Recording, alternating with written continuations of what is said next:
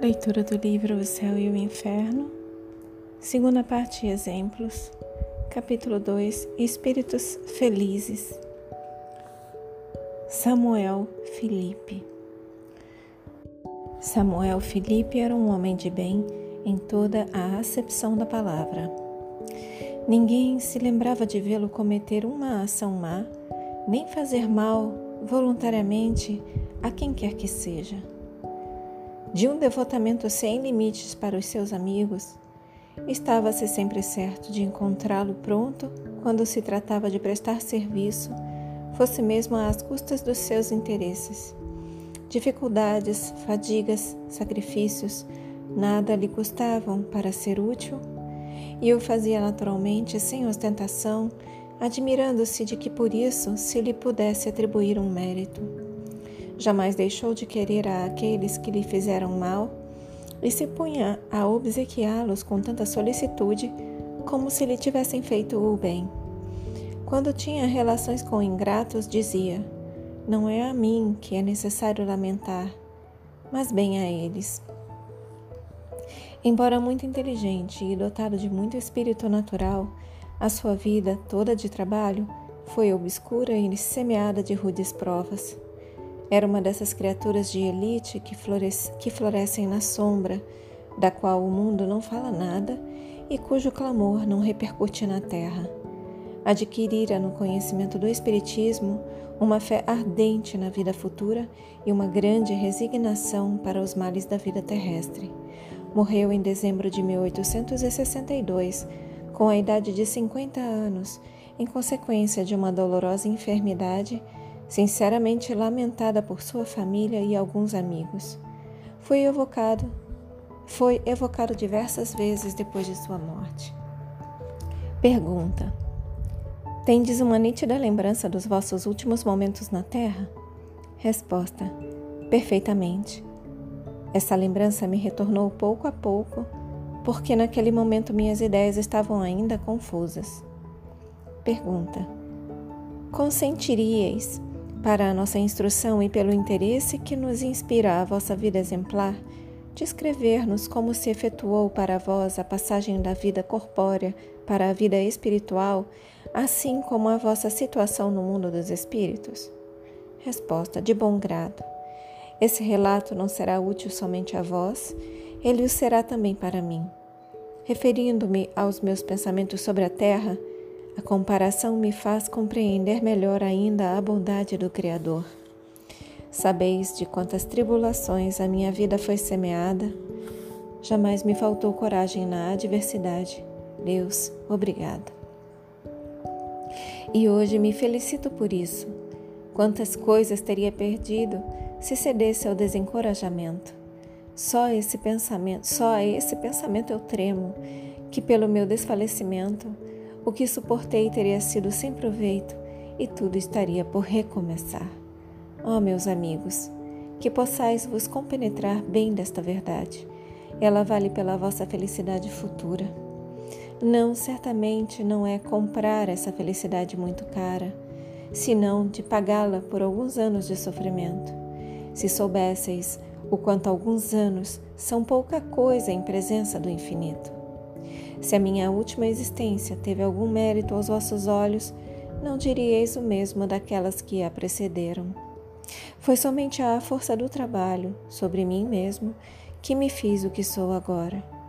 Para apagar os últimos traços das minhas faltas anteriores, era-me necessário ainda suportar essas últimas provas que voluntariamente aceitei. Auri na firmeza das minhas resoluções a força para suportá-las sem murmúrio. A essas provas eu as bendigo hoje. Com elas rompi com o passado, que é para mim apenas uma lembrança, e posso contemplar doravante com uma legítima satisfação o caminho que percorri. A vós, que me fizestes sofrer sobre a terra, que fostes duros, duros e malevolentes para comigo, que me humilhastes e me enchestes de aflição, cuja má fé frequentemente reduziu-me às mais duras provações, não só vos perdoo, mas vos agradeço. Querendo me fazer o mal, não desconfiastes que me fazias tanto bem. E, portanto, verdade que a vós devo, em grande parte, a felicidade de que gozo, porque me fornecestes ocasião de perdoar e de pagar o mal com o bem. Deus vos colocou em meu caminho para provar a minha paciência e me exercitar na prática da caridade mais difícil, a do amor aos seus inimigos. Não vos impacienteis com esta digressão, chego ao que me perguntais. Embora sofrendo cruelmente em minha última enfermidade, não tive agonia.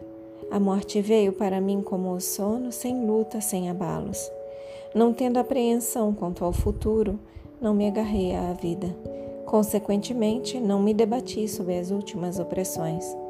A separação se operou sem esforços, sem dor e sem que disso tenha me apercebido.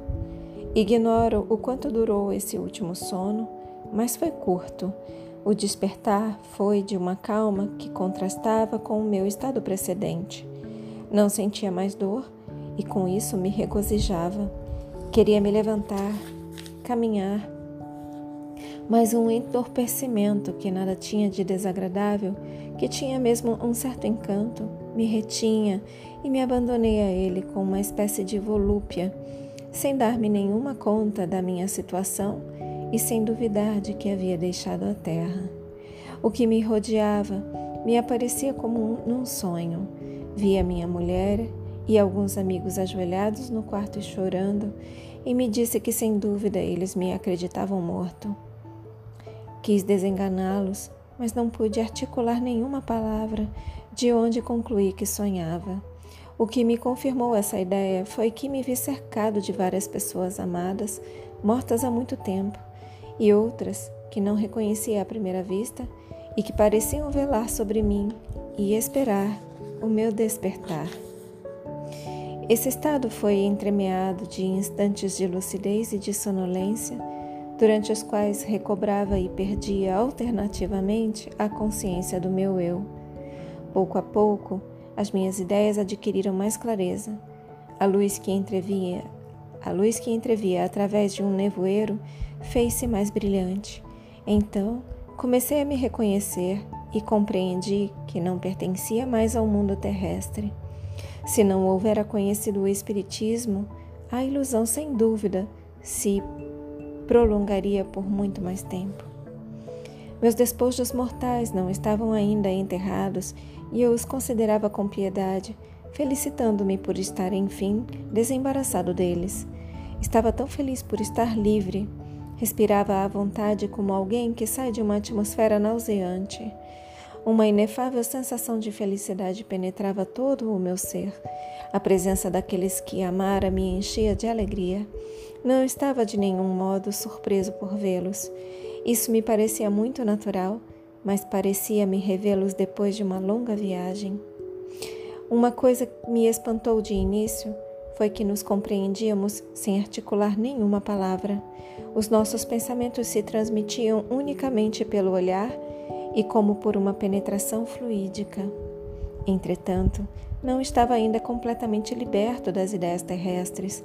A lembrança do que suportara me retornava de vez em quando à memória, como para me fazer apreciar melhor a nova situação. Eu sofrera corporalmente, mas sobretudo moralmente. Fora alvo da malevolência, dessas mil perplexidades mais penosas, talvez, que as infelicidades reais, porque causam uma ansiedade perpétua. Sua impressão não estava inteiramente apagada e às vezes me perguntava se dela estava realmente desembaraçado. Parecia-me ainda ouvir certas vozes desagradáveis.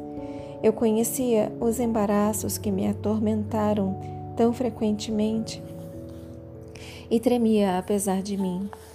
Eu me, eu me tateava, por assim dizer, para assegurar-me de que não era o joguete de um sonho, e quando adquiri a certeza de que tudo isso estava bem acabado, pareceu-me que um peso enorme me fora retirado. Portanto, dizia-me, era bem verdade que estava enfim livre de todos esses cuidados que fazem o tormento da vida, e por isso rendia graças a Deus. Estava como um pobre que de repente herdou uma grande fortuna. Durante algum tempo duvidou da realidade e sentiu as apreensões da necessidade. Oh, se os homens compreendessem a vida futura, que força, que coragem esta convicção não lhes daria na adversidade. Que não fariam, enquanto estão sobre a terra, para se assegurarem da felicidade que Deus reserva àqueles dos seus filhos que foram dóceis às suas leis. Veriam o quanto os gozos que invejam são pouca coisa perto daqueles que eles negligenciam. Pergunta: Nesse mundo tão novo para vós, e perto do qual o nosso é tão pouca coisa, os numerosos amigos que aí reencontrastes vos fizeram perder de vista a vossa família e os vossos amigos sobre a terra? Resposta: Se os houvera esquecido, seria indigno da felicidade que desfruto. Deus não recompensa o egoísmo, ele o pune. O mundo onde estou pode me fazer desdenhar a terra, mas não os espíritos que nela estão encarnados. Apenas entre os homens que se vê a prosperidade fazer esquecer os companheiros de infortúnio. Frequentemente vou rever os meus. Sou feliz pela boa lembrança que guardam de mim. Os seus pensamentos me atraem para eles. Assisto às suas conversas, alegro-me com as suas alegrias suas dificuldades me entristecem, mas não é essa tristeza ansiosa da vida humana, porque compreendo que são passageiras e para o seu bem. Fico feliz em pensar que um dia eles virão para esta morada afortunada, onde a dor é desconhecida. É para torná-los dignos disso que me aplico. Esforço-me por, por sugerir-lhes bons pensamentos e, sobretudo, a resignação que eu mesmo tive diante da vontade de Deus. A minha maior dificuldade é quando os vejo retardarem esse momento pela sua falta de coragem, seus murmúrios, a dúvida quanto ao futuro ou por alguma ação repreensível. Trato então de os desviar do mau caminho. Se triunfo, é uma grande felicidade para mim, e com isso todos nos alegramos aqui.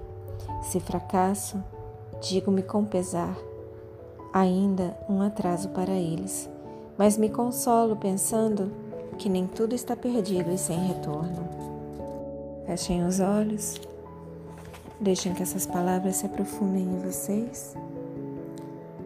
Assumam a intenção de contemplar por mais algum tempo sobre essas palavras Expressem gratidão aos seus guias, mentores, protetores e anjo guardião. Expressem gratidão a Deus. Agradeçam a si mesmos pela continuidade na leitura. E eu também agradeço a vocês pela oportunidade. Boa noite. Namastê.